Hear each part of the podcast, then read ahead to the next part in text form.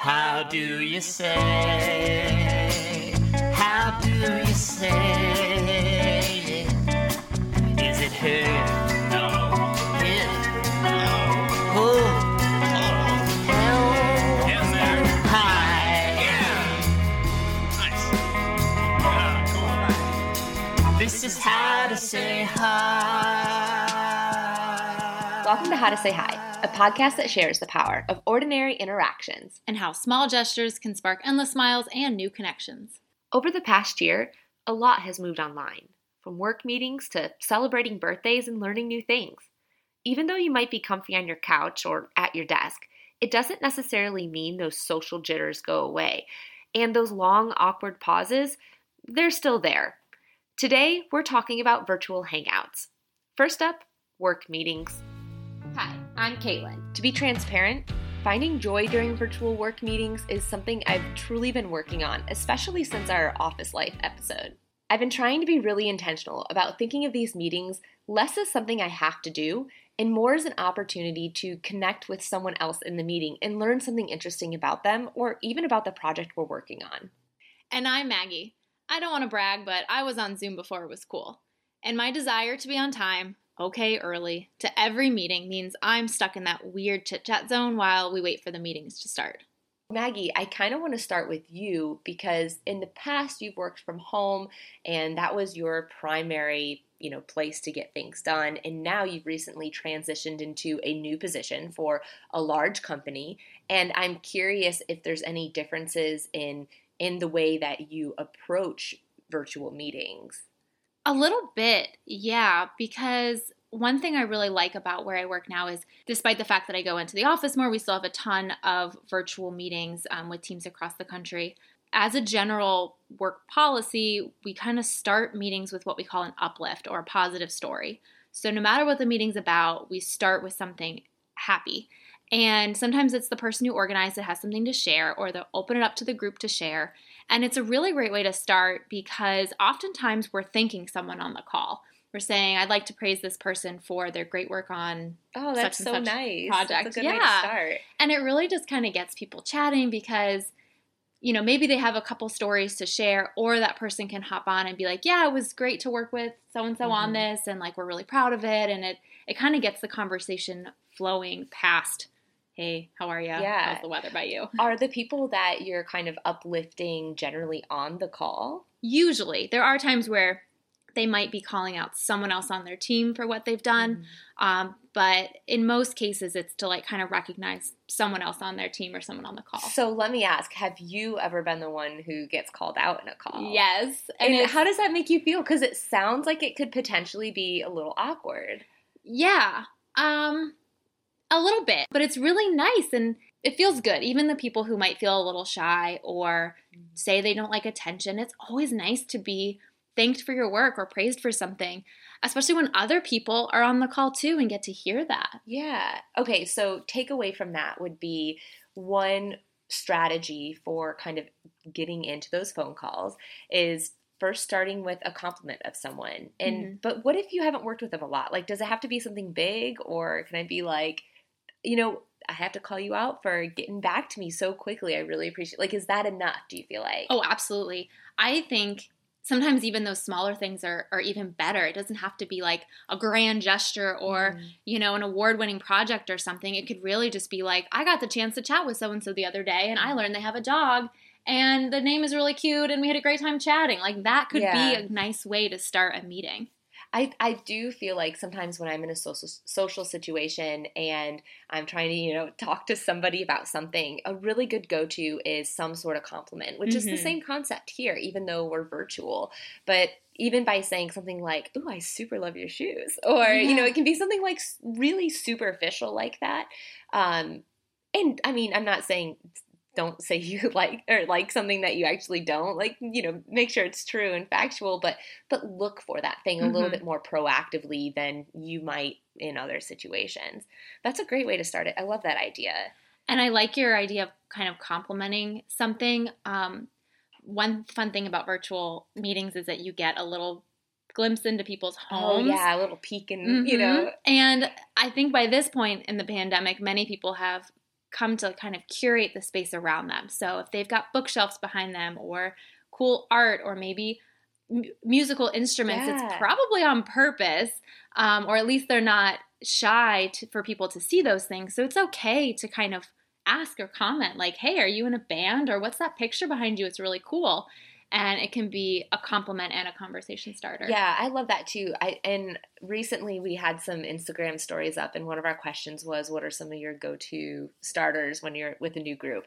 And someone answered saying something observational about the setting, and I love that one. That's also one of my go-tos. Mhm. And I think that that's perfect. I have a client who has uh, several guitars behind her desk. And the day I finally was like, okay, I see you're into music. Our designer also does music. And I think that was a really good connection for us. And after we had that experience or, or that interaction, it seemed like every meeting after that was so much more casual and less associated with any sort of like pressure.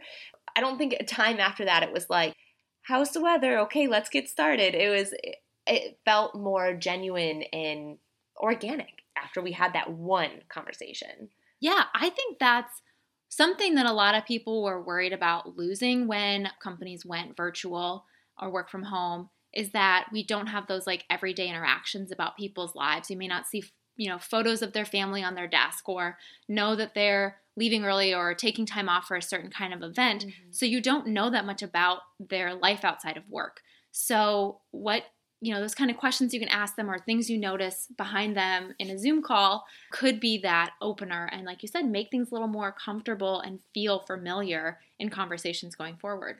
Now, I do have to play a little bit of devil's advocate because we all know I, I have this flip side of my personality where all I can think of is staying on task and optimizing my time in the workplace and making sure that I'm not there longer than I need to be, even though I enjoy what I do, but still I want to go do my Caitlin things. I think that there is something unique about a virtual experience where you, it's much harder to read body language. You don't have as many cues and signifiers. You know, if you're in a real world meeting and you want to leave, you stand up, you put your shoulders towards the door, you start Mhm. grabbing your coat and your jacket to say, hey, I want to get out of here. But you can't really do that in a virtual meeting. I think what you can do to counteract that is really set expectations. If a meeting only needs to be 30 minutes long, make sure that's what you schedule that meeting for. Mhm. If you want the meeting to be 40 minutes and you say, all right, when we start the meeting, we're going to do some introductions at the beginning. I want to hear how everyone's holiday was, and then we're going to jump into the meat of stuff. You know, I think that it's great to have that connection, but I do think that we need to be cognizant of other people's workloads and their schedules that day. Maybe in their mind, they're like, okay, if I get done with this meeting five minutes faster than what's scheduled, I'll have just enough time to grab my sandwich out the fridge and stuff it in my mouth before I have to get to my next thing. So I think it's great to be aware, to be cognizant, and to make sure that you set those expectations at the beginning. If you're leading the meeting or have any influence on the agenda, I think, like Caitlin said, kind of planning for that opener is a really good idea so that you don't get off track and you can kind of say, okay, we set five minutes for this. You know, we'd love to chat more, but we need to get to the task at hand. So if That's really smart because I I do think that especially people who maybe share my personality type, there becomes a point where it goes on and on and you're Mhm. like, I need to get my work done and now I'm getting a little frustrated. Yeah. And we all know I'm working on that.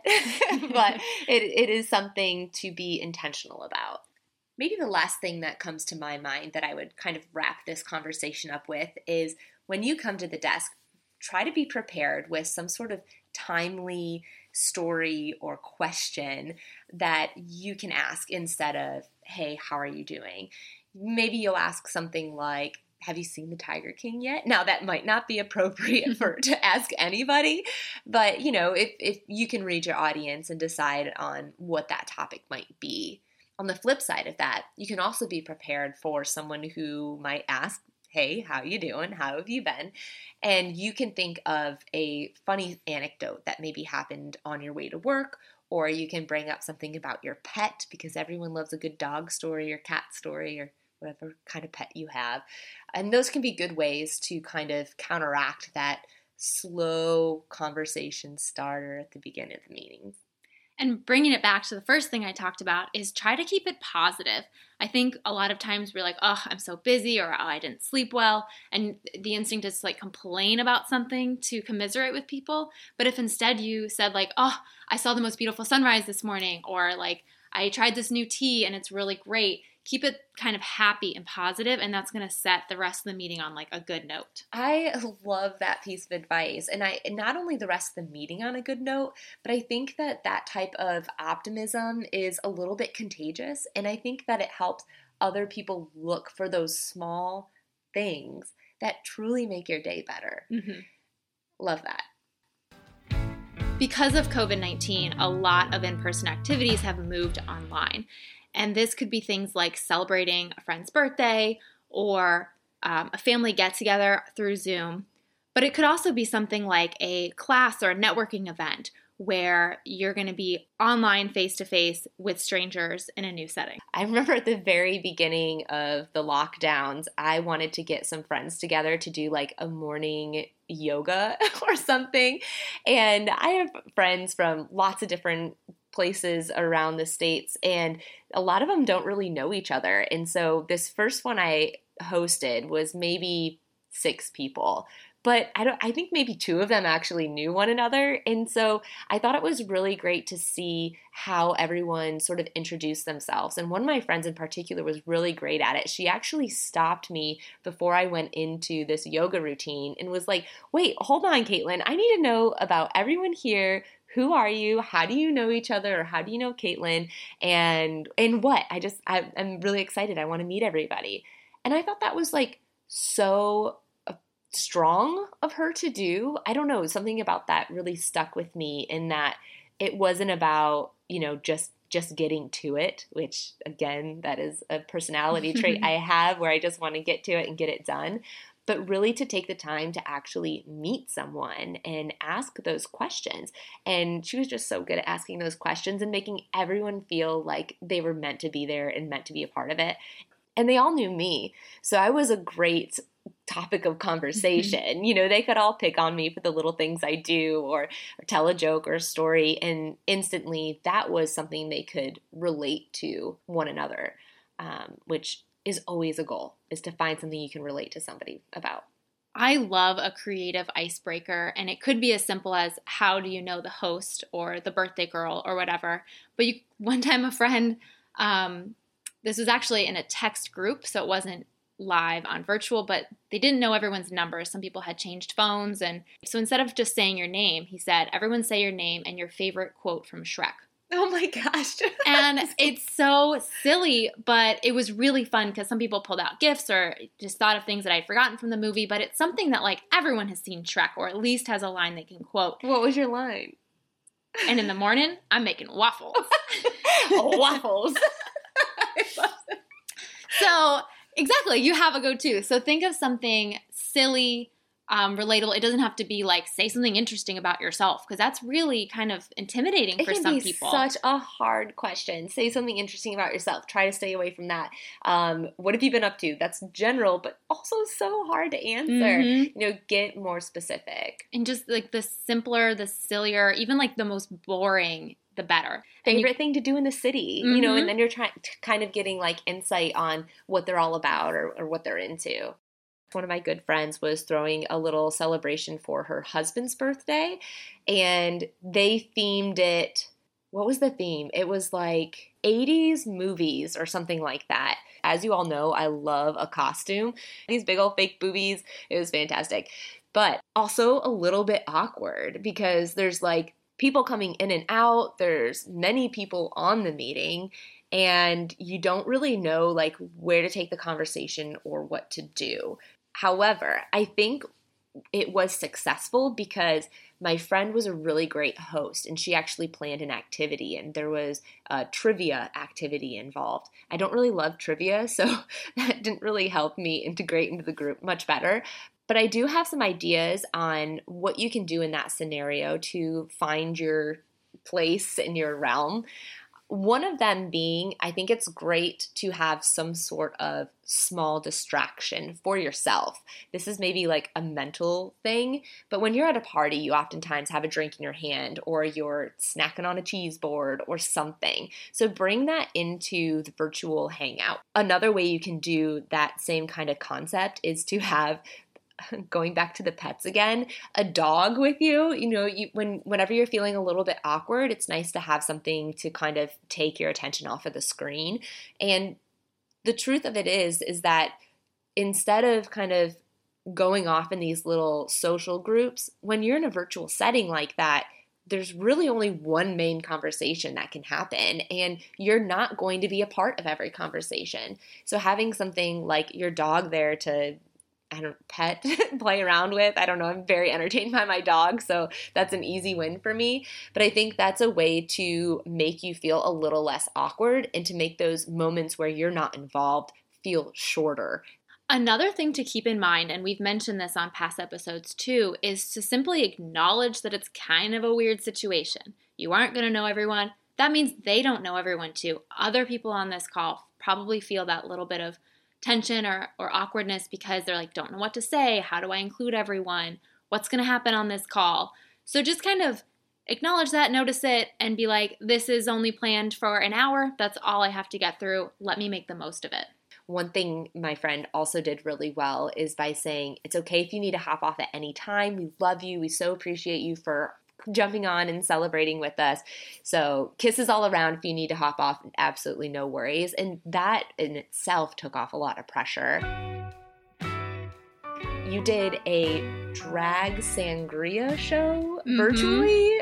I've gotta hear about this. This sounds like something I would love. So looking back, it was super fun, but I was very nervous going into it. It was sort of organized by a friend to celebrate a birthday, but it was a public event. So there was lots of people there that we didn't know, and it was put on by a professional drag group out of I think Portugal. So it was really high production and really fun. But they were trained like performers. So they were like calling people out. At one point, they gave us like 30 seconds to go get more bedazzled. And I Oh wish I'd had God. Caitlin's Yeah. gems at the time because I was running around trying to find like a wig or a, or a fun dress or something. Wait, so you were also on the screen, right? Yeah, so they they had most of the screen, but they we were on camera, and they they also did call us out and make sure we were on camera. Oh my god. Um, which also like, don't do this if you hold meetings. But you know, I signed up and paid money for this thing, so I so I get it. And if I had gone to like a drag show in person, they'd obviously be able to see me and you know maybe have like boas and fun things to dress us up. So they wanted that to be a part of it, and they'd kind of call people out. And I was super nervous at first and was like, oh, can I come up with an excuse to leave this? oh my but god. I just stuck with it and ended up having a lot of fun. And you eventually kind of forget that you're on camera and that everyone can see you because there are there were a ton of people, so they weren't always looking at just me. yeah. Almost no one was looking at me. Yep. I was more focused on myself, Yeah. I think, and what I was doing. So I just kind of like embraced that and was like, this is a one time thing. I'm learning a lot. I'm actually having a good time when I get out of my own head and stop staring at my own um, my own reflection in the in the computer. just know that it's for a short time, and the more you just kind of let go and and think of it as as a moment, the more fun um, and and you know calmer you'll be about it. How does that experience differ from the other experience you said, which sounded like more of like a professional workshop or something? Yeah, I did um, a letter writing campaign with with an organization. It was pretty intimate. I think there was like ten of us, and I didn't know that going in. So I was, and I didn't know that we were going to be on camera. Like I really was like, oh, this is just a call. I'll listen in and then do my my letters. But I stuck with it, and I'm really glad I did because it got more comfortable as I just kind of started chatting with people, asking where they're calling in from, and all of, we were all across the state. So some people had familiarity with different areas, and um, we were, you know, comparing the the legislators that we were writing to based on area and things like that, and why we were there. What what about this interest us? Um, and then they did actually give time because they're like, we want you to do the writing, so you all can turn off your screens for 20 minutes, do it, and we'll we'll kind of debrief at the end. And that was nice because I got a little break. It's kind of like at a party where you sneak out to go refill your drink or run to the bathroom to you know collect yourself or give yourself a minute. Yeah. I got to do that on online too, and I think that was a really um, useful, Mhm. thoughtful thing to include. Yeah, that that makes me want to say that if you are feeling that you're just you've been on for like the last 20 minutes and you need a second, get up and do what you got to do. I think that's okay whether it's a friend group or something a little bit different where you don't really know the people that you're in the meeting with. Mm-hmm. All right, let's hop into some of our takeaways and challenges. Let's do it.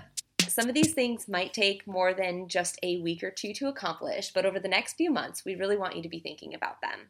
For your next work meeting, start with something really uplifting. Not only will it make you feel good, but it might help someone else in that meeting take a different perspective on their day. For your next event that includes friends and people you know, use some of the tactics that we talked about today and instigate a connection with someone you don't know on the call. And the next time you join some sort of virtual event, whether that's making sangria with drag queens or something else, remember that you are not the entertainer or the focus of anyone else there. So, have the most fun you possibly can and leave all those worries at the door.